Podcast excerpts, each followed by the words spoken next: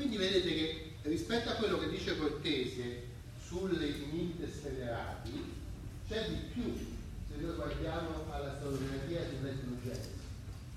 Non è soltanto che quegli eserciti erano già in contatto con Roma prima di entrare dentro al, all'interno dell'Occidente, ma è anche che quegli eserciti non erano popoli prima di essere qualificati come tali un momento istituzionale che è sancito dalla conversione o al cristianesimo o nel caso dei visigoti all'arianesimo. Loro erano ariani, si sono convertiti al cristianesimo nel 589, quindi già erano certamente un, un regno eh, prima della conversione al cattolicesimo, ma erano pur sempre eh, cristiani, anche se italiani. Allora, vediamo qualche altro elemento che altrimenti ci potrebbe sfuggire. Religione ariana, perché i barbari sono ariani? Perché la, eh, i primi eh, evangelizzatori di questi eserciti che si trovavano ai margini dell'impero sono stati dei missionari ariani nel periodo in cui l'arianesimo, abbiamo visto nel IV secolo, continuava ad avere una forte presa nonostante la condanna del Concilio di Nicea.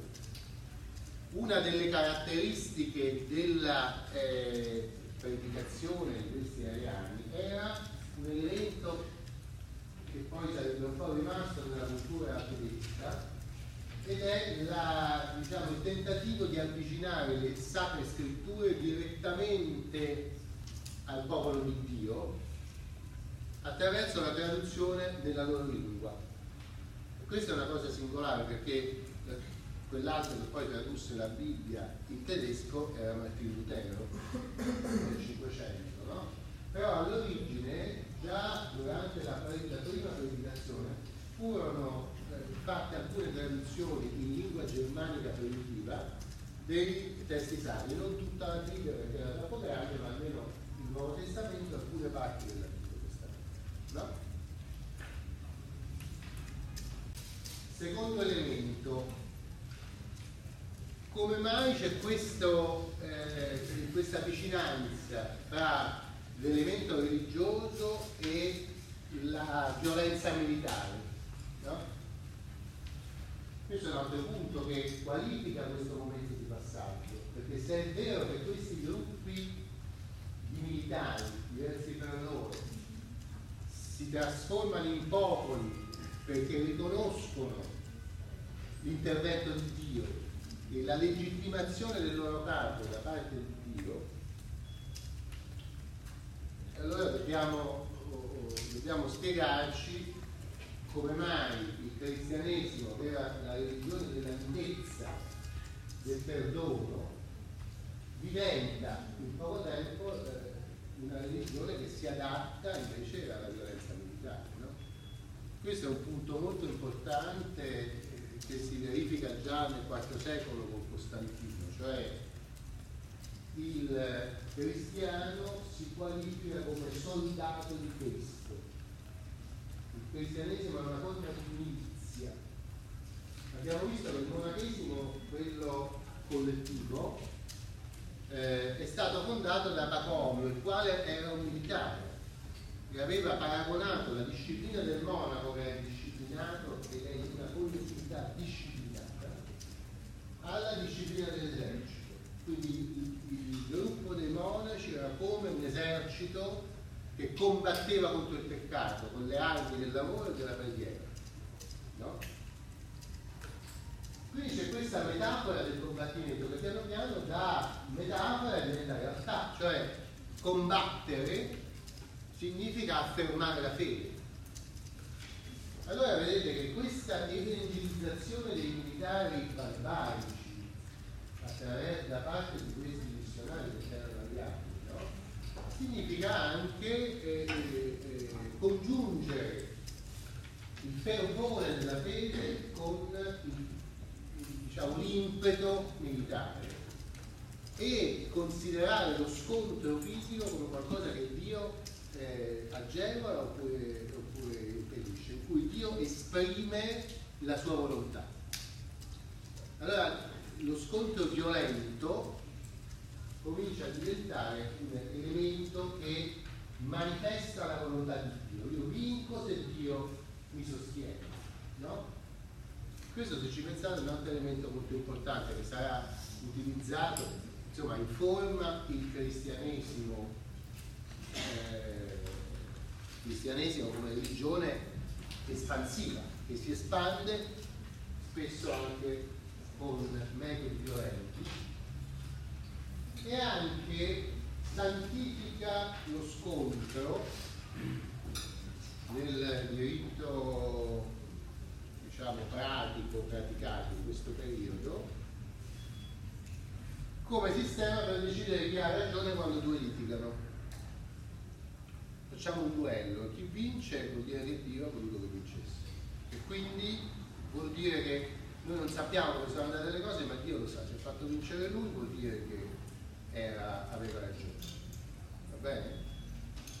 Allora, quindi c'è questa trasformazione della natura del cristianesimo che è legata all'evento di Costantino, il quale è il primo che si rivolge a Dio e dice Dio fammi vincere. E è il primo al quale Dio risponde di sì. No? Dopodiché quei cristiani, abbiamo detto anche l'altra settimana, mi sembra, che eh, erano pronti a farsi martirizzare quando erano soldati perché credevano che Gesù avesse detto che non bisogna mai esercitare violenza sul proprio prossimo, quindi neanche sul nemico, invece il concilio di Ario del 314 li condannerebbe come eretici alla scomunica perché rifiutano di combattere per Dio. No? Allora vedete che questa costituzione dei regni diventa qualcosa che molto animato dal, eh, dal cristianesimo che come abbiamo visto la scorsa settimana si diffonde dappertutto. L'ultimo elemento che bisogna sottolineare di questa cristianità dei regni è eh, il modello biblico. Questo anche non è stato, non è stato quasi mai sottolineato, ma in realtà questo, questo modello di un popolo cioè di una molteplicità di tribù che si riunisce in quanto popolo nel momento in cui riconosce un re voluto da Dio, è il modello che sta nell'Antico Testamento. Nell'Antico Testamento succede esattamente questo, ci sono tutte le tribù di Israele, molto litigiose per loro, molto slegate una dall'altra, e a un certo momento, per volere di Dio, si unificano sotto un solo re.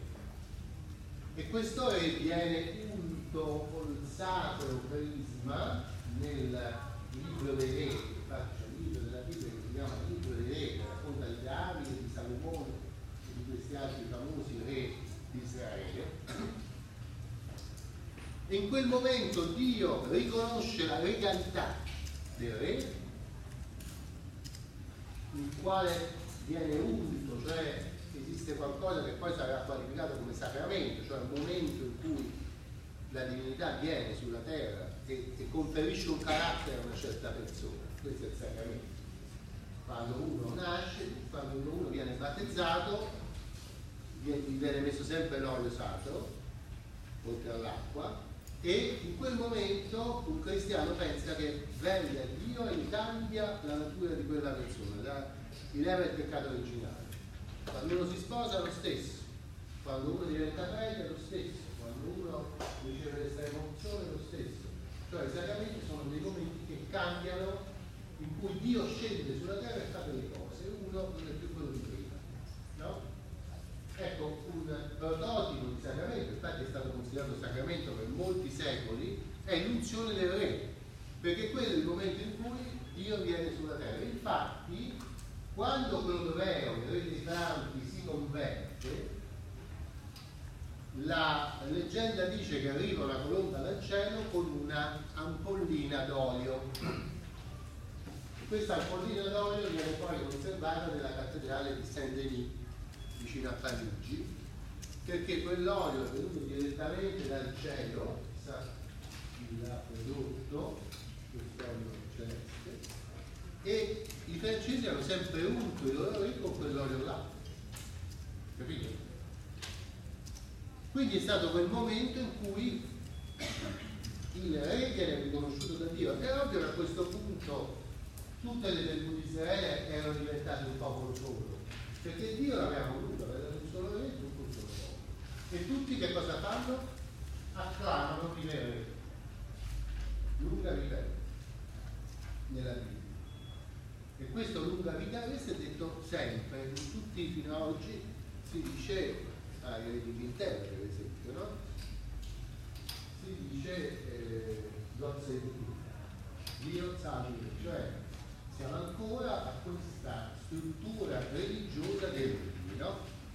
Allora, se noi potremmo rivedere tutta la storia, nella dispensa che vi ho distribuito c'è anche una storia degli avvenimenti, perché è importante sapere, per dire che quadro inserire tutte queste questioni istituzionali, no? Noi possiamo rivedere tutti questi avvenimenti che sono stati motivati anche da questioni contingenti, da legioni romane che erano insufficienti, da spazi lasciati vuoti che sono stati riempiti da gruppi, da eserciti barbarici, no? tutte delle questioni veramente contingenti. Ma sul piano della storia del diritto, qual è il punto che ci importa? Perché ancora oggi eh, diciamo, influenza il nostro assetto in Europa e pure fuori dall'Europa, no? È che in Occidente con la caduta dell'impero si installano degli, delle compagini, degli ordinamenti giuridici che sono chiaramente sotto l'influenza della eh, religione quindi della Chiesa. Che le storie di questi eh, regni sono tutte narrate dai ecclesiastici e il concetto di popolo si istituisce perché si riconosce che Dio ha voluto quel solo condottiero, l'ha fatto re, non ce l'ha fatto noi, che siamo eserciti di antichezza, ci ha trasformati in popolo. No? E quindi questa struttura che si installa in Europa è una struttura che per la Chiesa va piuttosto bene, anzi si deve che va meglio dell'impero. Perché la Chiesa con l'impero aveva avuto tante difficoltà, poi vediamo domani, dopodomani. Invece eh, questi condottieri piuttosto rozzi che si met- subito si circondano gli ecclesiastici eh, sono sempre eh, molto ben controllati dalla Chiesa, dalla cultura.